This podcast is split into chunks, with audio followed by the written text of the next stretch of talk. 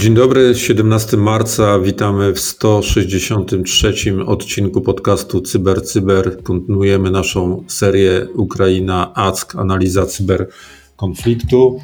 E, dzisiaj e, jesteśmy w składzie Piotr Kępski. Witam wszystkich. Mirosław Maj i mamy następujące tematy do omówienia. E, awaria na polskich, w polskiej sieci kolejowej. Anonymous informuje o kolejnych atakach.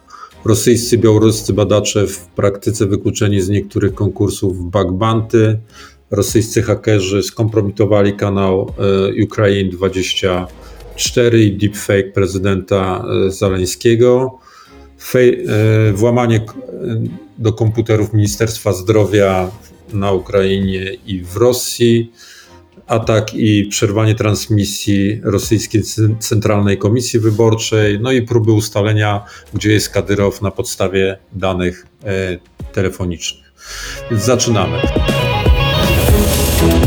Bardzo wstępna informacja, bo nie chcemy tutaj włączać się w różne spekulacje, ale niemniej jednak w całej Polsce dzisiaj już wszyscy zapewne odnotowali, że mamy do czynienia z serią awarii na kolei. No i oczywiście są spekulacje, czy to jest powiązane z cyberatakiem. Tak naprawdę z punktu widzenia formalnego tych spekulacji nie ma, dlatego że jeżeli wczytać się w zapisy ustawy o Krajowym Systemie Cyberbezpieczeństwa, to fakt powołania posiedzenia zespołu do spraw incydentów krytycznych przez pełnomocnika rządu pana ministra Janusza Cieszyńskiego w praktyce oznacza, że do takiego cyberataku doszło, dlatego że to może się stać w wyniku wstępnej analizy incydentu CSERT-u krajowego, więc jeśli taki wniosek się pojawił, to znaczy, że mamy do czynienia z czymś takim. Natomiast myślę, że dopiero w następnych godzinach, a pewnie i dniach będziemy się w szczegółach dowiadywali,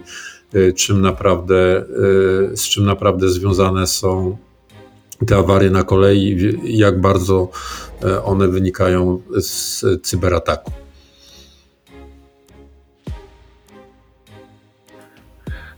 Kolejną wiadomością, tak naprawdę, z ostatnich 24 godzin była bardzo znaczna aktywność grupy Anonymous, a w zasadzie jej wielu odłamów, bo mamy do czynienia tak naprawdę z wieloma atakami typu DDoS, między innymi na strony Kremla, na stronę sieci Leroy Merlin w Rosji która jest w środowisku i ogólnie w internecie dość mocno hejtowana w ostatnim czasie ze względu na fakt, iż nie, nie zaprzestała świadczenia swoich, swojej działalności na terenie Federacji Rosyjskiej i tutaj anonimowi po prostu zdecydowali się zaatakować jej witryny internetowe.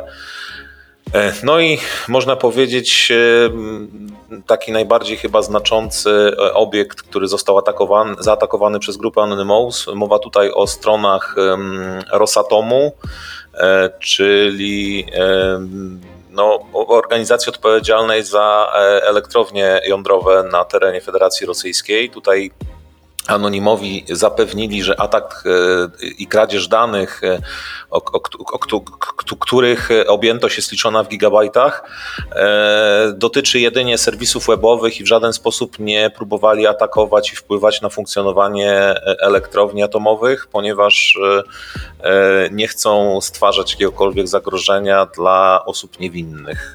No, liczymy na to, że dotrzymają swego słowa i faktycznie nie będą atakować instalacji nuklearnych na terenie Rosji. Kolejna informacja to jest też w charakterze takiej ciekawostki tego, jak obecna sytuacja związana z wojną wpływa również na naszą branżę, branżę cyberbezpieczeństwa. No od lat wiemy, że bardzo popularne są konkursy o charakterze popularnie nazywane bugbanty, czyli wyszukiwanie różnych słabości systemowych. No i donoszą tutaj różne portale informacyjne, że w praktyce w dużym stopniu dochodzi do wyeliminowania badaczy z Rosji, badaczy z Białorusi w związku z tym, że no płatności, no formalne płatności, legalne płatności, które firmy zachodnie chciałyby, nawet gdyby chciały, tak, tutaj już nie wchodzimy w dywagację, na ile one dopuszczają takich badaczy w tej chwili do swoich konkursów, ale powiedzmy, że to są nawet kwestie, e, które już miały, wystartowały przed wybuchem e, wojny, no to te płatności w praktyce nie mogą być realizowane poprzez sankcje nakładane na e, banki rosyjskie, na banki białoruskie i ci badacze nie otrzymują już nawet za wykryte słabości wynagrodzenia. Tutaj w szczególności został przytoczony tweet jednego e, z takich badaczy, który opublikował informację, że właśnie HackerOne, czyli taka największa platforma do przeprowadzenia bug bounty, jest mu winna ponad 25 tysięcy dolarów, więc po prostu dochodzi do, ta, do takich sytuacji i po prostu to przykład tego, jak wojna na Ukrainie i konflikt cyberprzestrzeni E, wpływają na najróżniejsze, nie tylko te bezpośrednie związane z ochroną infrastruktury takiej czy innej, e, na, na różne inne przedsięwzięcia w, w obszarze cyberbezpieczeństwa. E, istotną, myślę, informacją jest wieść o tym, iż rosyjscy hakerzy włamali się do ukraińskiej telewizji, a konkretnie E, do kanału Ukraine24 e, i tutaj w dniu wczorajszym e, tak naprawdę opublikowali tekstowe wezwanie rzekomo prezydenta Zeleńskiego do kapitulacji i do złożenia broni. Błyskawicznie te wiadomości zostały zdementowane. Prezydent Żeleński opublikował tak naprawdę na mediach społecznościowych film dementujący te oświadczenia, zaś sama telewizja poprzez przez swój profil facebookowy poinformowała wszystkich, iż no, stała się obiektem ataku. E, powiązaną z tym wiadomością jest tak naprawdę informacja, iż Facebook e, również w dniu wczorajszym usunął deepfake'owe wideo właśnie prezydenta Władimira Żeleńskiego, e, które zaczęło się rozpowszechniać właśnie poprzez Facebooka, w którym no, prezydent E, wzywa właśnie do złożenia broni i, i, i poddania, poddawania się e, atakującym Rosjanom. E, no, jest to przykład, iż technologia może niejako wspierać i zarówno dezinformację, jak i tak naprawdę wizerunki osób znanych mogą nie być wystarczającym dowodem na, na, na prawdziwość przekazu. I tutaj jakby doradzamy wszystkim śledzącym konflikt e, e, w Ukrainie nie tylko w sferze cyberbezpieczeństwa, ale również w sferze tej takiej rzeczywistej, e, aby weryfikowali wiadomości, które przeglądają, które trafiają do nich poprzez Twittera czy też media społecznościowe w wielu miejscach. Następna informacja jest powiązana z kolejnymi atakami w ramach tego cyberkonfliktu. Tutaj takim łącznikiem jest e, instytucja, jaką jest Ministerstwo Zdrowia, zarówno Ministerstwo Zdrowia rosyjskie, jak i ukraińskie. Natomiast no, jakby głównym celem, o którym który przyświeca nam tutaj, żeby, żeby, poinformować o tych atakach, to jest takie uczulenie i znowuż no, forma rekomendacji dla wszystkich słuchaczy, e, żeby zwrócili uwagę na wektory ataku, które występują przy tych atakach na te ministerstwa. Za chwilę o nich e, wspomnę, no bo to są dosyć proste wektory, nam znane, i, no, ale mogą jakby być dobrymi przykładami tego, żeby zmotywować e, się do, do pewnych działań zabezpieczających. No otóż jeśli chodzi chodzi o atak na rosyjskie Ministerstwo e, Zdrowia, no to opublikowany jest tutaj zapis e, taki blogowy, który mówi o ataku polegającym na tym, że no, wykorzystano informacje ze znanej i w świecie cyberbezpieczeństwa często wykorzystywanej platformy, jaką jest Shodan. E, wynaleziono tam porty, które wskazywały na istnienie usługi VNC.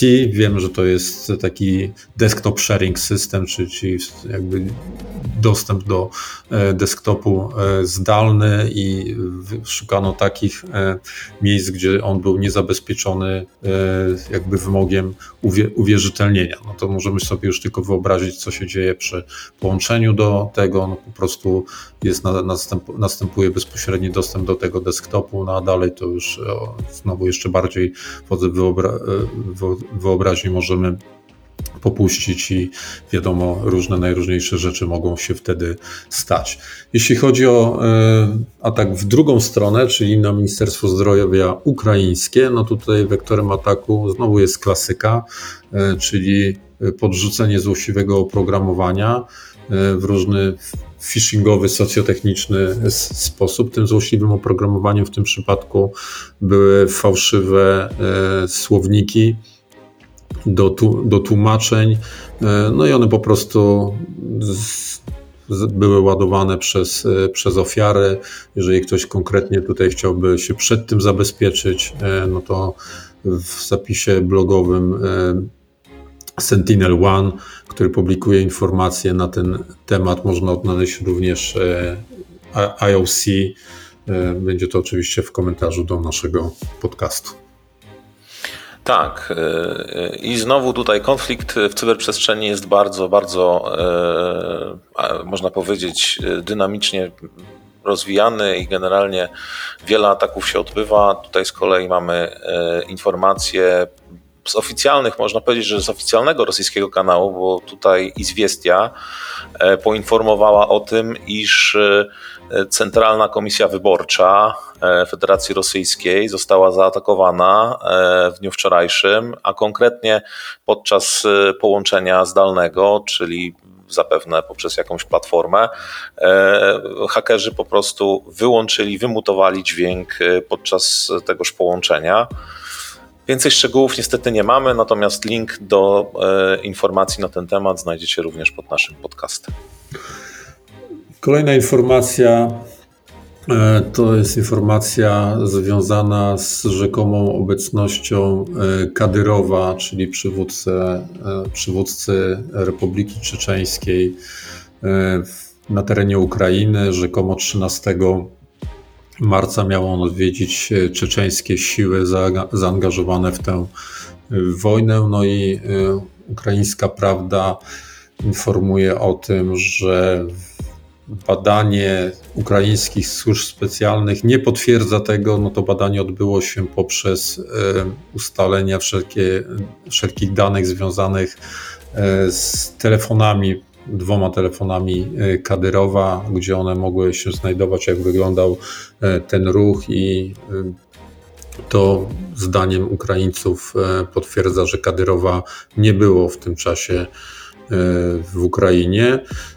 To oczywiście mówimy o tym jako o pewnej ciekawostce, jak techniki teleinformatyczne również bezpośrednio tutaj są wykorzystywane w oddziaływaniu informacyjnym, bo wiadomo, że sprawa obecności Kadyrowa no to był taki e, mocna e, przypychanka właśnie w warstwie informacyjnej, dezinformacyjnej obydwu e, stron, więc ona, jeżeli jest potwierdzona, zakładamy, że przy założeniu, że to są jakby prawdziwe informacje, no to widać, że te środki, e, o czym zawsze zresztą mówimy, łączenia e, zdolności do, do różnych cyberoperacji i zdolności związanych z działaniem w warstwie informacyjnej e, występują coraz częściej. One zawsze były stosowane przez Rosjan. Widać, że Ukraińcy też odrobili lekcje i próbując dezinformację wykryć i o niej poinformować, no właśnie wykorzystali takie, e,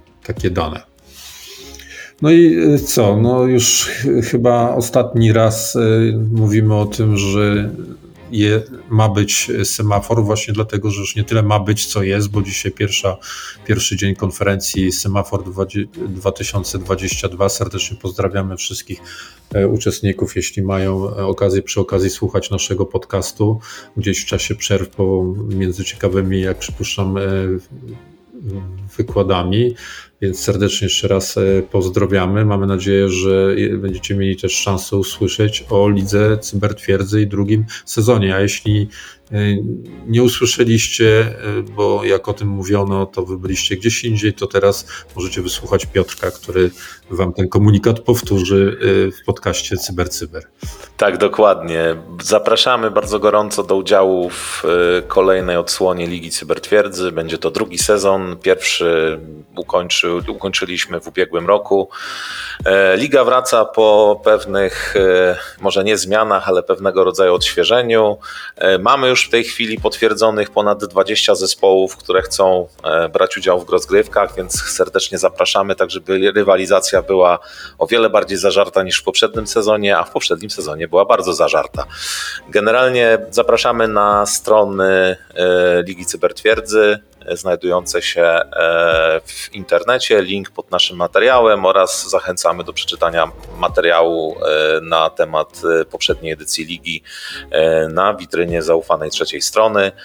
Również, jeżeli ktoś znalazł, znalazł nasz podcast, podcast właśnie teraz, odsyłamy do archiwalnego podcastu w którym podsumujemy, podsumowujemy również poprzedni e, sezon Ligi Cybertwierdzy. Jeszcze raz serdecznie zapraszam. E, na pewno podczas rozgrywek będzie okazja nabyć doświadczenia i spróbować swych sił e, w starciu z różnego rodzaju atakami, które przygotujemy w ramach scenariuszy na nowy sezon. To wszystko na dziś. E, e, słuchajcie nas jutro i w kolejnych dniach. Bądźcie bezpieczni. E, żegnamy Was Mirosław Maj. Piotr Kępski. Cześć. Cześć.